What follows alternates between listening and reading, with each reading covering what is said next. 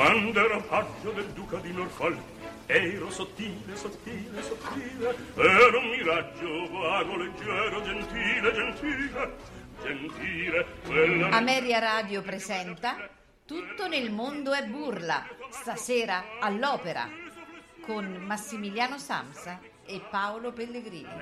Quando ero paggio ero sottile Ero sottile Ero un miraggio mago leggero gentile gentile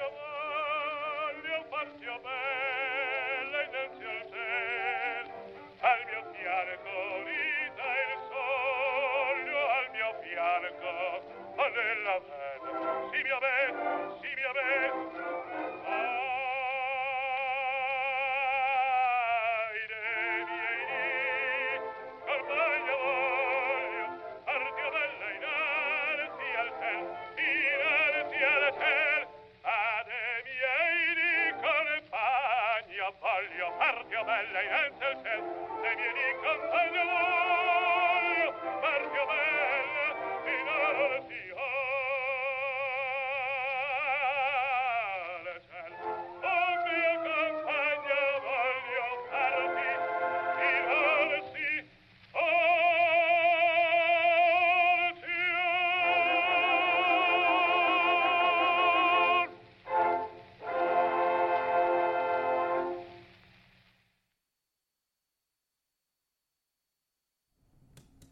Signori buonasera e benvenuti alla puntata di Tutto nel mondo e burla stasera all'opera eh, del martedì sera.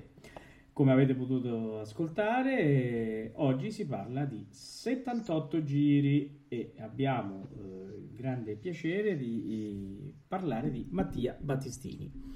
È con me Massimiliano, ciao Massimiliano. Ciao Paolo, ciao Theodor, eh, Ecco. buonasera a tutti. Oh, siamo orfani di Alvin perché stasera eh, la donna del lago ha i suoi diritti che noi rispettiamo assolutamente anzi lo salutiamo, salutiamo anche Elena di cui Valerio ci ha mandato una bellissima foto, è veramente una bellissima bambina. Bene Max, allora eh, noi eh, al nome di Mattia Battistini siamo legati per tanti motivi, vero? Tantissimi motivi. Eh, no? eh. Mattia Battistini era romano, ma, ma, eh, passava le sue estati a, a Rieti, eh, dove probabilmente erano originari uno o entrambi i genitori, o Luigi o Elena, eh, il papà e la mamma. Tanto che morì a Contigliano, dove c'era la sua villa, noi per anni con il centro studi Vanoni a Terni, no? Eh già.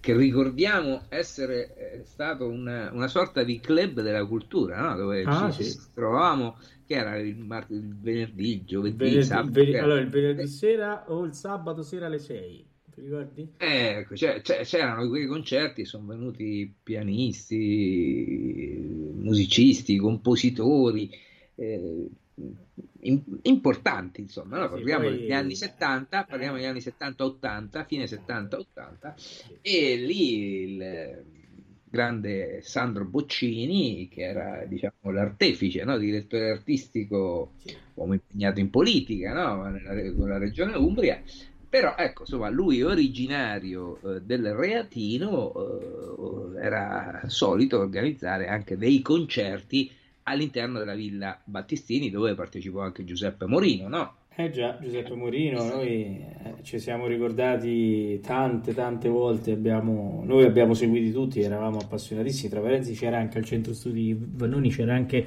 una scuola di musica dove io, Certo, certo, le certo, mie certo. prime stecche pianistiche sono uscite lì, quindi io vi dico solo che quando eh, eh, ho eh, dato gli esami poi al, conser- al conservatorio di pianoforte complementare, c'era la commissione che ha, ha fatto proprio apertamente perdiamo un Horowitz, quindi immaginate che poteva essere la mia, la mia manualità nel pianoforte, era una cosa assurda. E lì al centro studio Vanoni, eh, abbia- anzi, posso dire che fu il maestro Mastroianni, compianto maestro Mastroianni, che ricordo con grande piacere, che disse questa cosa, mentre il maestro Maestri si metteva le mani in faccia perché feci poi tra tutte le sonatine dove ci uscì la sesta di Clementi, fu un disastro.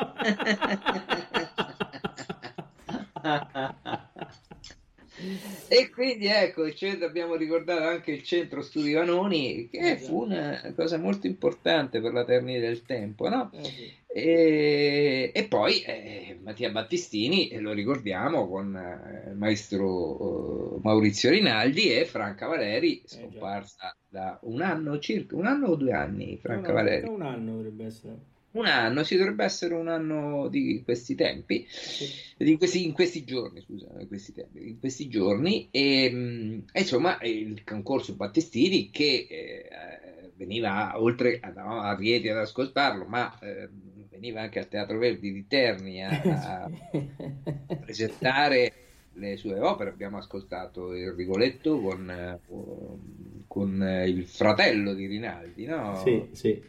Come si- Alberto, no, Alberto. Alberto. Eh, no, si chiamava Giuseppe. No, eh, andiamo a vedere non- per non dire. Vabbè, insomma, Vabbè, eh, il fratello del eh, direttore d'orchestra, sì. eh, so- insomma, concorso Battistini eh, sicuramente fatto in, in economia, però abbiamo potuto ascoltare lì cantanti come la mh, eh, Marina Bolgan o Bolgan che dir si voglia, che Sì. vinse anche un concorso Callas insieme a Susanna Rigacci. Rigacci, certo. Eh, abbiamo potuto ascoltare C'era Alberto Cupido, ti ricordi? Alberto Cupido, tutti giovani che poi molti di loro abbiamo mh, visto successivamente al Teatro dell'Opera, alla Scala, Eh, eh, insomma è stata veramente, è stata veramente una fucina di giovani eh, talenti. Sì. Eh, eh, poi magari noi all'epoca eravamo di palato raffinato, criticavamo, però, però non rinnego queste cose. Però dobbiamo anche dire, dobbiamo anche dire che forse era un po' la nostra, eh, come dire, mh, eh, giovane età, no? Che ci Eh, portava un po' ad essere così era intransigenti su certe scelte. Dobbiamo dire che anche economicamente non erano eh, sicuramente eh, non, erano stru- non era una struttura che poteva avere eh, grandi mezzi economici come eh, i teatri lirico-sinfonici e le, le fondazioni all'epoca enti lirici e quindi, e quindi insomma delle volte erano produzioni un po' come dire armata a brancadone no?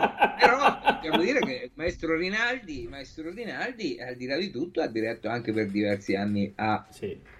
allo sferisterio di Macerata no? Ma sì, ma poi ha scritto anche un bellissimo libro su, su sì vabbè, quel libro magari lascia un po' prova però. No, insomma scusate, per io dire, rido perché voi tutte le, fece tutte, le, tutte, tutte le opere no? non Sì, so se certo. poi arrivò perché poi morì prematuramente Sì, eh, aveva in cantiere appunto la realizzazione, lui era un grandissimo verdiano, aveva in, eh, in cantiere la realizzazione di mh, tutte le opere eh, di. Infatti partì da Roberto, poi non so se riuscì ad arrivare alla fine.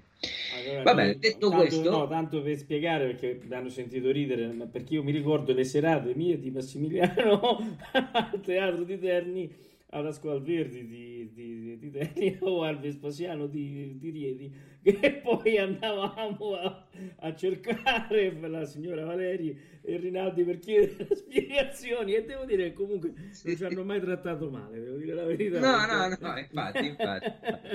Eravamo giovani un po' scapestrati all'epoca, un po' diciamo rissaioli del, del melodramma. Eh già, erano bellissime serate che non dimenticherò Quindi, mai. però sono- erano serate che ricordiamo con Eh, grandissimo anche perché ripeto da lì sono usciti anche artisti che hanno, hanno fatto che hanno fatto importanti carriere Ecco, Eh già, detto eh questo eh, tutto siamo partiti da Battistini perché il concorso si chiama Ba- Mattia Battistini Eh appunto si svolgeva la sede del concorso era a Rieti. Perché lui eh, aveva, eh, frequentava Rieti appunto probabilmente per motivi eh, legati a- ai genitori e, e quindi mm, aveva questa villa e morì addirittura a Cortigliano. Eh già.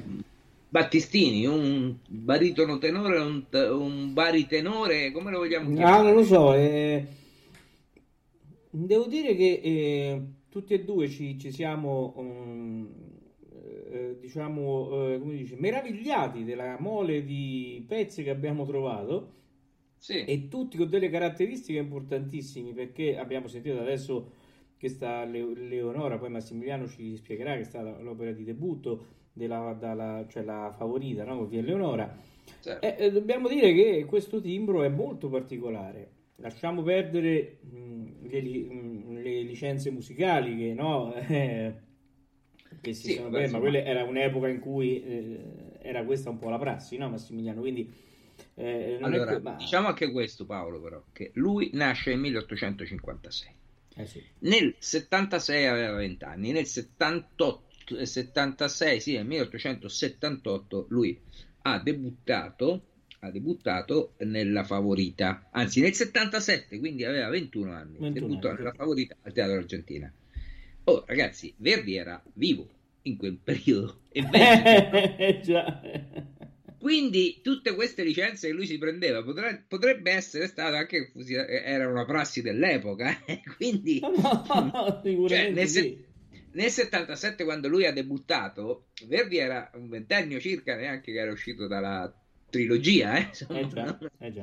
Insomma, eh, aveva ancora di fronte a sé eh, diverse, diverse opere, no? Eh, Quindi sul fatto che il modo di cantare era diverso, sì, però comunque era il modo di cantare di un periodo in cui eh, insomma, erano in vita eh, certi compositori, alcuni devono ancora nascere, Giordano, Puccini, Mascagni, eccetera, Eh eccetera. già, ecco. eh già. Capito? Oh, io direi, eh, così almeno poi riprendiamo a parlare dei Battisini, che ne dici di ascoltare una bella Lucia? Certo, perché lui, diciamo che abbiamo dato un certo ordine alle cose, perché lui poi, la Lucia fu una delle sue seconde eh, opere che seguirono, eh, una delle successive opere che seguirono il debutto della eh, favorita eh, che fece l'11 dicembre, esattamente sì, l'11 dicembre del 78, alcune altre, alcuni, per esempio alcune enciclopedie della musica portano a lui debuttò nel 77, comunque se non aveva 21 erano 22 anni. Erano 22 siamo... anni, certo, siamo lì. Eh, quindi eh, nell'81, nell'81, quindi ormai eh, 25enne, eh, debutta il ruolo di eh, Enrico Aston al Teatro Reggio di Torino. Eh, siamo nel marzo dell'81, quindi esattamente tre o quattro anni dopo la il debutto al Teatro Argentina. Certo. E, e, chi eh. sarà contento uh, uh, di Torino di questa cosa? Eh beh, ci sarà un nostro amico, ah, a proposito della lotta eh, ecco. di salutare il nostro carissimo amico Lorenzo di Torino che ho avuto modo di conoscere qui a Verona, lui è venuto a Verona per eh, alcune sue cose e ci siamo incontrati una sera, un aperitivo via, via veloce perché era venerdì scorso quando poi una trasmissione quindi lui aveva certo. da fare le sue cose a Verona. Quindi un, un saluto carissimo a Lorenzo. Un caro saluto a Lorenzo un nostro ascoltatore assiduo che ringraziamo tanto per la sua attenzione e per la sua eh, per averci scelto, insomma, questo è veramente eh, ci fa molto piacere. Allora, adesso facciamo questo regalo a Lorenzo, e siccome ha debuttato a Torino con la Lucia, facciamo sentire Cruda Funesta Smania.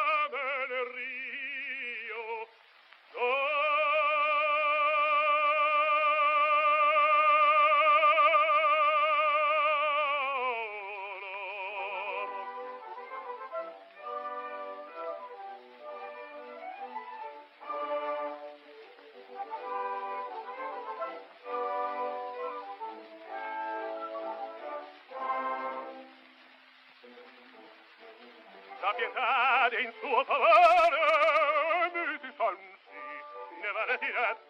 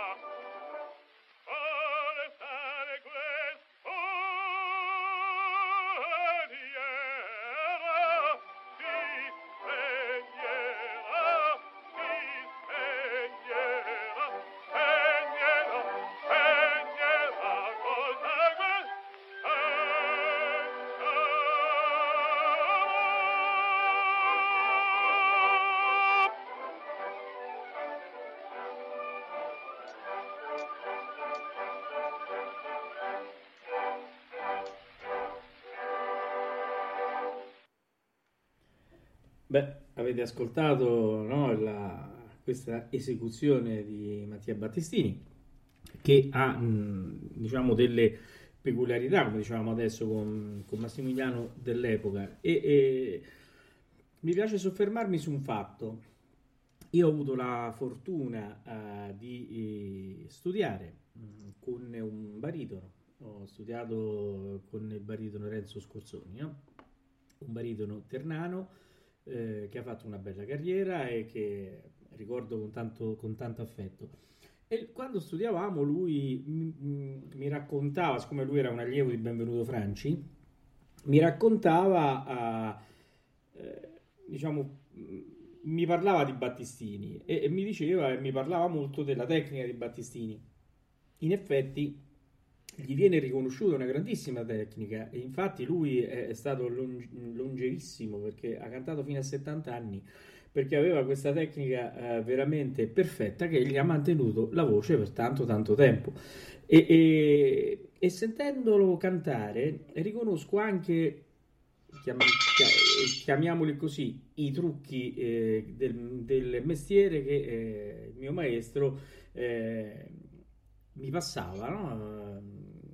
La voce messa in un certo modo, è molto puntata, c'era una certa tecnica che il mio maestro chiamava palatino per tenere eh, la nota eh, da piano a forte, ingrandire senza perdere eh, la proiezione. Era infatti ehm, uno, eh, era una tecnica che poi tutti i grandi hanno seguito, no? Quindi, passando da Franci, poi è stata tramandata anche al mio, al mio maestro, ma tanti baritoni dell'epoca sicuramente hanno fatto riferimento a Battistini.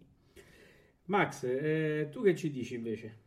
Eh, io dico che Battistini arrivava fino a là, Eh già, arrivava fino a là. E quindi vedremo poi cosa succede durante la sua carriera. Non sveliamo niente, no? No, no, Però niente. c'è una, una chicca che noi onestamente abbiamo scoperta questi giorni studiando Battistini, insomma, pre- pre- preparando questa trasmissione, questo fine settimana, no? già.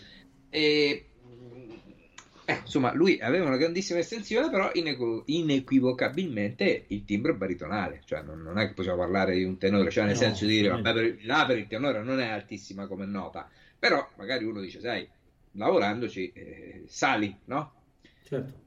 E- Lui però no, la voce era quella, mm, era, era assolutamente, di- aveva il timbro del, del baritono. Non so, non vorrei dire un'eresia, però poteva essere tranquillamente, poteva, Otello lo poteva fare, secondo me lui nel, nel, Ah, sì? perché non so, se, no, beh, Otello arriva anche un pochino più su di là.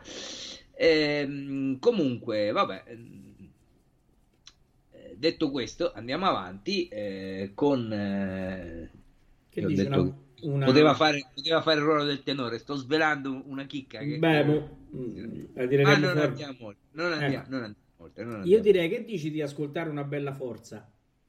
Allora, sì, perché praticamente che cosa succede? Che dopo aver debuttato in Lucia al Teatro Reggio di Torino, si apre a circa 24 anni, si apre la carriera di eh, Mattia Battistini. Comincia a cantare, e si apre la carriera italiana, comincia a, ca- a cantare nei principali teatri eh, e mette in repertorio le prime opere di grande repertorio, Forza del Destino, Rigoletto, Trovatore, Eh già. eh, Puritani. Ecco, io tra queste qualcosa eh, ascolterei, io partirei con la Forza del Destino come Sì. hai proposto posto te Paolo. Sì, sentiamo Urna Fatale una registrazione del 1921. Ascoltiamo. Quindi eh, lui aveva eh, 21, aveva quasi 70, una 60, Eh, un sì. po' più di 60 anni. Non aveva ancora i 70 anni, però insomma ci stavamo vicini. Ascoltiamolo. Andiamo ad ascoltare.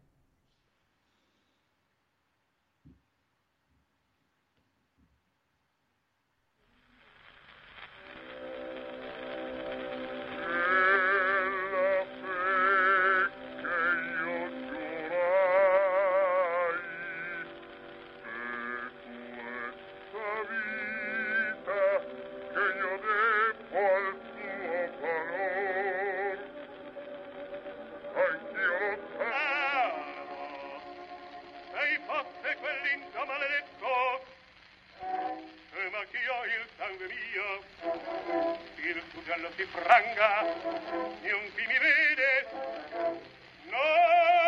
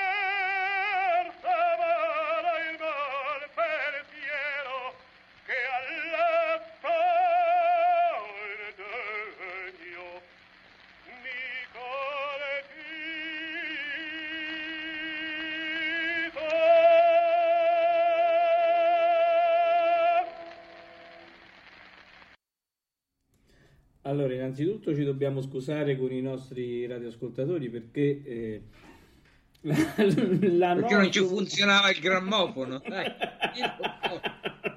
Avevi, avevi messo a 33 giri il grammofono. La modifica che gli hai fatto all'inizio era... è che la nuova strumentazione che abbiamo in regia eh, ancora fa le bizze. Mi ero accorto che si era abbassato il pitch, come si suol dire. Immaginate Eh. che in regia stiamo con tre computer, tanto per dire, quindi ecco. Anche se in chat, avendo sentito cascare qualcosa da, da te, hanno detto che c'è cascata la bottiglia di nocino. No, no, no, no, no, era la campana del grammofono che mi è scivolata di mano. Fortuna ero vicino al terreno, ha fatto solo una piccola botta metallica, ma no, niente di che. È intatta, è intatta. Ce l'abbiamo ancora noi la campana del grammofono. Mm. Effettivamente, forse dopo quella caduta eh, siamo partiti un po' storti, un po' rallentati dopo, però va bene. Insomma, eh, de- detto questo, io proseguirei un po' con degli ascolti. Vogliamo far sentire qualche altra cosa? A forza del Senti, destino l'abbiamo fatta sarei... As- ascoltare, non so, Io Rigoletto, un- Trovatore. Beh, io Puritanico, vediamo. Vediamo. Io c'erei anche balli in maschera, che dici? Va bene, mettiamo un ballo in maschera, mettiamo il ballo in Sentiamo un ballo in maschera. maschera. Ascoltiamo un po' di ballo in maschera Certo. che non fa mai male. Allora, eh, mentre la console si sta predisponendo, noi andiamo con balli in maschera. Mi raccomando, carica bene la molla e e speriamo che arrivi alla Sì, fine. diciamo in che eh, il pitch è a zero, quindi siamo a posto e si può andare.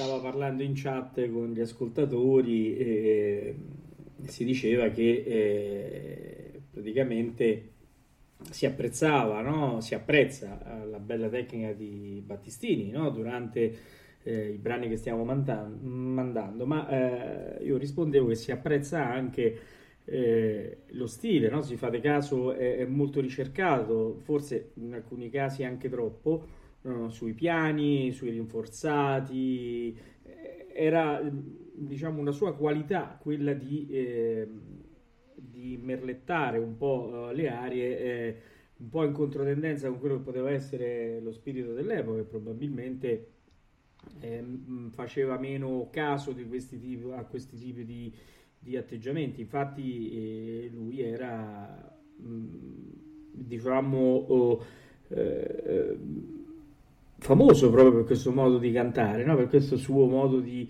eh, usare il piano, di usare i rinforzati, di usare eh, molta la dinamica eh, sul, sul, canto. L'avete sentito anche qui adesso su, su Eri tu eh, dal ballo in maschera, no Max? Sì, Mm, mi piace molto questa sua, mm, questa sua vocalità.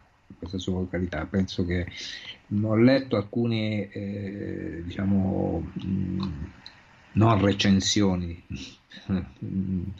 alcune, diciamo, eh, pensieri su, su, su, su, Mattia Battistini. E, per esempio, in Russia lo diceva, dicevano che aveva una voce di velluto per la sua pastosità e morbidezza certo. dei suoi passaggi e che poteva paragonarsi al suono del violoncello. Questo dicevo. E stiamo per introdurre l'argomento Russia, magari non subito, perché prima mi piaceva anche un po' parlare di, del Battistini eh, extra lirica, no? De, degli inizi quando era ragazzo, prima di studiare eh, medicina. Lui era figlio di eh, Luigi Battistini, un medico, eh, si iscrisse appunto alla facoltà di eh, medicina all'Università di Roma.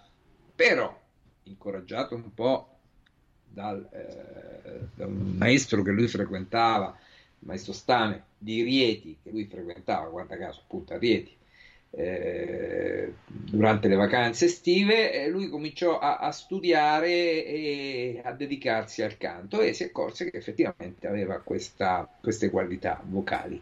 A un certo punto, eh, nella sua famiglia, di, papà medico, lui annuncia dicendo: No, guardate, io non voglio fare più medico, mi eh, cancello dall'università e e vado all'Accademia di Santa Cecilia. Mi dispiace, ovviamente il padre non la prese molto molto bene, però alla fine lui ebbe, ebbe ragione e, eh, e, fece una grandissima carriera. Vedremo poi più avanti che fece una grandissima carriera in Russia. Però intanto, prima di arrivare in Russia, eh, a soli eh, 25 anni, ehm, lui cominciò a girare eh, fino ai 25 anni si avviò la carriera nazionale in Italia, appunto. Poi cominciò a girare per i teatri del Sud America, ovviamente ancora non c'era l'aereo, lui viaggiava in nave e questo suo vai e vieni durò fino al 1888, ehm, quindi quando aveva eh, non aveva 30 ancora. Eh, sì, no, aveva 32 anni, scusate, aveva 32 anni eh, poi, dopo questo 1888, non tornò più eh, oltreoceano perché aveva una certa fobia nel viaggiare. Magari se invece eh, ci fosse stato l'aereo, magari non lo so, eh, no, non lo so, certo. paura. Comunque sia, sta di fatto che fino ai 32 anni lui intraprende una grande carriera oltre oceano dove canta anche lì eh, le eh, più eh, importanti opere di repertorio del momento. Eh, vogliamo ascoltarci? Sì, io direi cosa... volevamo sentire, avevi parlato del Trovatore, no? Qui abbiamo il duetto sì, il da Cerbe Lacrime, andiamo ad ascoltare il Trovatore così almeno lo sentiamo anche eh, nel duetto. Chiaramente adesso io lo metto a, a, a 45 giri, che dici? Eh sì, dai, così. Mettiamo a pari. Eh. Sì. Andiamo ad ascoltare. Sì.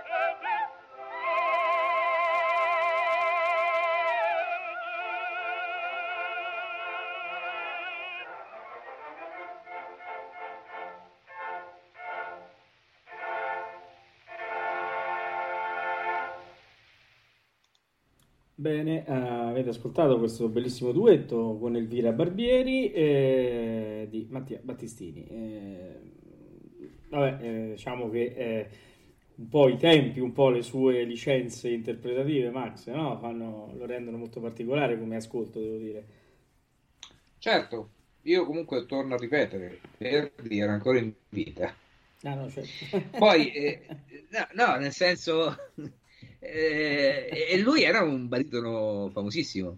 Mm, quindi, sai, andiamo a contestualizzare. Eh, eh, certo. Ora, per carità, lui non ha, fatto, non ha eseguito nessuna prima di Verdi. Ha eseguito i Ranzau di Mascagni come, prima, eh, come primo ruolo, come, come, prima esecuzione assoluta. Uh, ha fatto qualche altra opera mh, mm, eh, come mh, mm, sempre prima, prima assoluta, non di eh, particolare eh, grido e, e spessore. Ehm, quindi eh, diciamo che Puccini sostanzialmente era un suo contemporaneo, quando lui iniziava a calcare le scene, Puccini iniziava anche lui a scrivere le prime opere. Per esempio, lui non ha fatto nessuna opera eh, a prima assoluta di, di, di, Puccini, non ha fatto quelle di Verdi, che avrebbe potuto perché almeno eh, l'Otello, certo. però sì. sicuramente era ancora giovane. Malgrado fosse famoso in Italia, probabilmente Verdi si è, è rivolto altrove per eh, lui a fine carriera, ovviamente. Eh,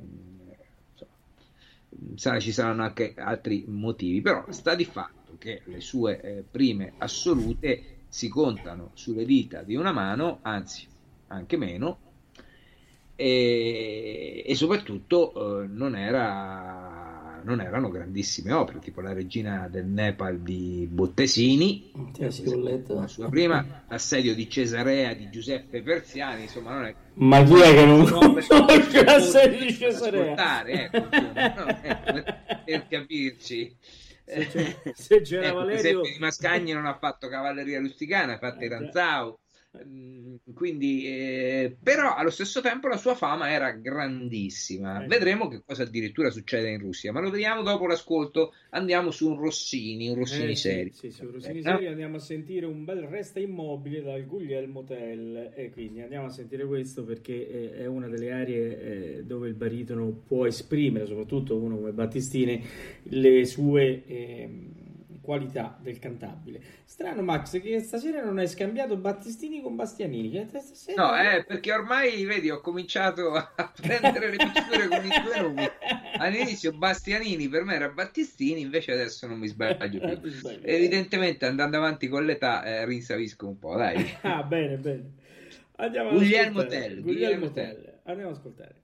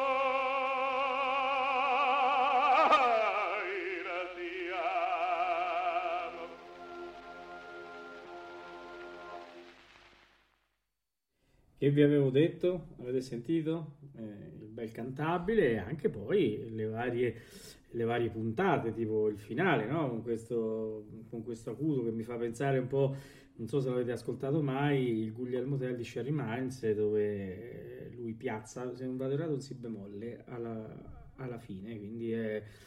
Eh, diciamo è un, un'area dove quel baritono si può sbizzarrire, no? Dopo un bel cantabile può anche dimostrare eh, l'estensione che magari possiede, come è successo in questo caso. Max, allora invece stavamo dicendo di parlare del periodo russo. S- sì, eh, sei muto perché forse hai il microfono chiuso. Eh, ecco. Giusto. Eh, giusto. bene. Giusto, giusto. Bene. Eccomi qua. Sono tornato.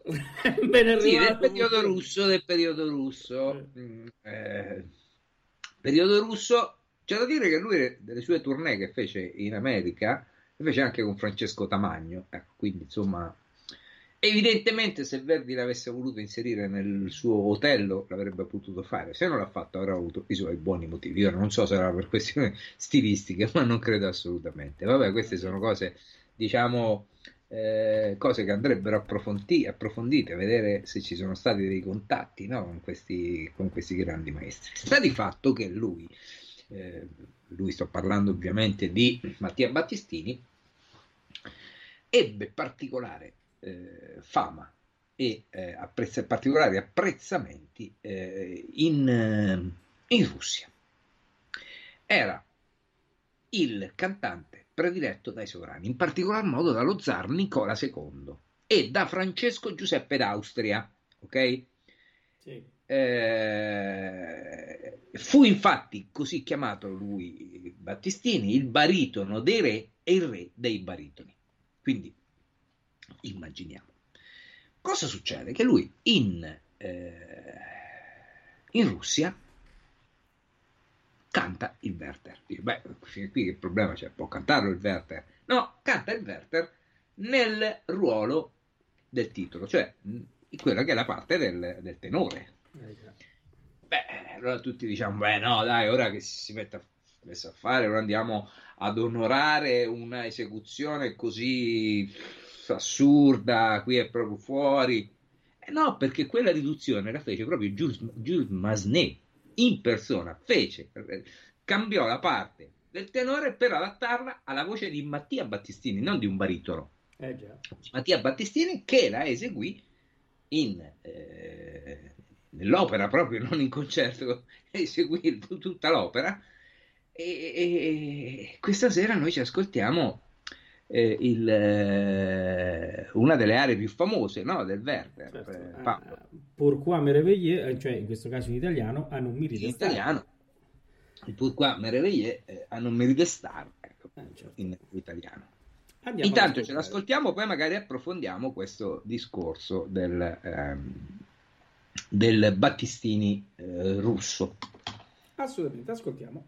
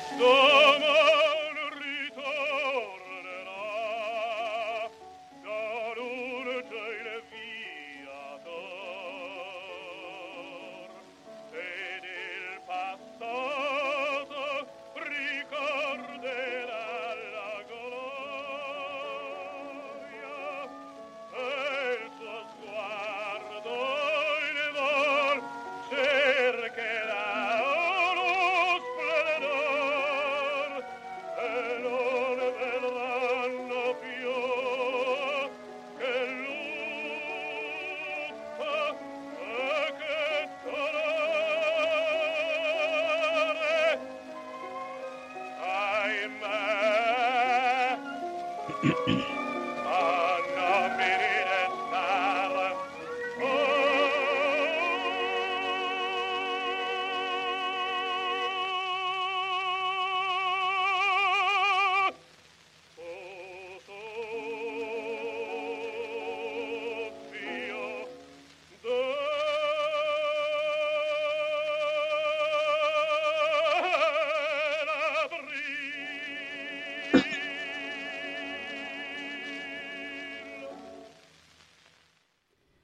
avete sentito che particolarità, insomma, no? eh, certo per chi conosce la versione, voglio dire, quella tenorile, è, è chiaro che non gli si sta dietro, però eh, l'ha fatta Masné, quindi eh, dobbiamo accettare. No?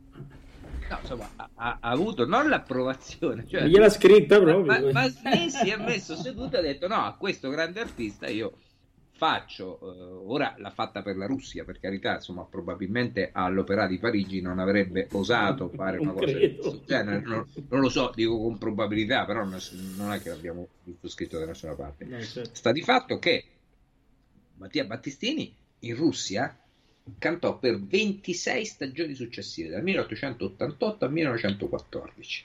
Eh, okay? Divenne proprio per il pubblico russo un vero oggetto di culto che andava proprio cioè, c'erano manifestazioni eh, di fanatismo collettivo, un po' come se, fosse, come se, se arrivava la rockstar oppure ecco, insomma, degli anni 90 il Freddie Mercury, ecco la gente impazziva, eh, qui impazziva per Mattia Battistini. C'è ancora un'altra chicca, se vogliamo, no? Lui, eh, Battistini, eh, era anche conosciuto per eh, far rinascere opere ormai dimenticate, no?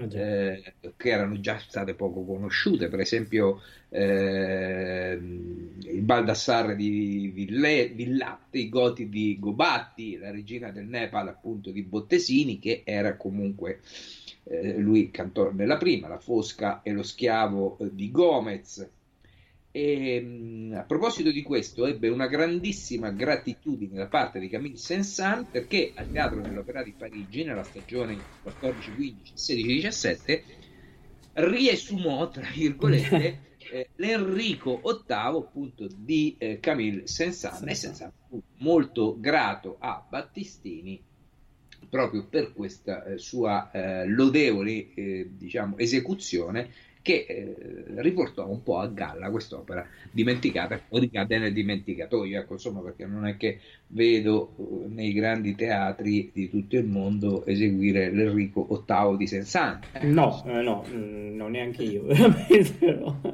E tutto questo si unisce alla stima che Masné, abbiamo detto, provava per Mattia, Mattia Battistini tanto da modificare eh, la, la, parte, la parte del tenore del Berber. Ecco, io penso che Beh, Tistini abbia detto tutto. Sì, abbiamo detto tutto e io direi di arrivare a conclusione magari facendo ascoltare come pezzo finale il Don Carlo. Mi faccio un regalo, Max, che dici? Certo, certo. Eh, certo ascolteremo il per me giunto. Ce ne sarebbero tante altre da ascoltare perché veramente sono ascolti gradevolissimi. Ma andremo, sicuramente ci ritorneremo magari. Ehm comunque, prima di chiudere ascoltando il Don Carlo e ringraziando i nostri ascoltatori che in chat sono sempre numerosi, eh, diamo un, un, appuntamento importante che è quello di venerdì prossimo, venerdì eh, 26 novembre, perché abbiamo la terza puntata eh, del eh, ricordo di Tito Bobbi sempre in collaborazione con la Fondazione eh, Tito e Tilde Gobbi e anche questa volta avremo un grande ospite e quindi eh, invito tutti i nostri ascoltatori a seguirci venerdì sera per ricordare no, eh, in questa terza puntata ancora il grande baritono Tito Gobbi che per certi versi Battistini soprattutto in certi registri me lo ha ricordato devo dire ehm, bene Max allora eh, ascoltiamo questo Don Carlo e salutiamo i nostri radioascoltatori che dici? Certo, un saluto a tutti, una buona notte, grazie per essere, stati con noi. Ah no, aspetta, mi devo fare un po' di pubblicità, me la posso vai, fare? Vai, vai, assolutamente. A seguire, a partire dalle 20.30 in punto... 30 in punto perché le 20.30 le 20.30 sono passate, a meno che uno non abbia la macchina del tempo. Eh. Dalle 22.30 i notturni di questa sera proseguiranno con l'opera perché sono in programma delle eh, bellissime ouverture da eh, opere. Parlo del Guglielmo Tell, della battaglia di Legnano, del Barbiere di Siviglia, della Gazza Ladra, dei mh, Vespri siciliani, della Forza del Destino, tutte eseguite da orchestre differenti l'una dall'altra, dirette da, da compositori, da direttori differenti l'uno dall'altro, ma parlo di direttori come Abbado, Muti, Karajan, James Levine, eh, Neville Mariner, eh, insomma, Toscanini, Toscanini, pure Toscanini. E quindi vi invito a rimanere sul sito di Ameria Radio, della web Radio Ameria, ed ascoltare anche un po' di overture riferite all'opera, così c'è una coda, diciamo, di tutto nel mondo burro. Beh, chiaramente tutte con il pitch a zero perché sennò eh, non si capisce. Sì, niente, sì, sì, sì, adesso, adesso, mi metto lì, sistema un po' tutto quanto. Ecco, non sono 78 giri, ovviamente. non sono 78 giri quelle lì. Bene, allora signori, buonanotte a tutti e vi lascio con il Don Carlo per me giunto cantato da Mattia Battistini. Buonanotte. Buonanotte, buonanotte.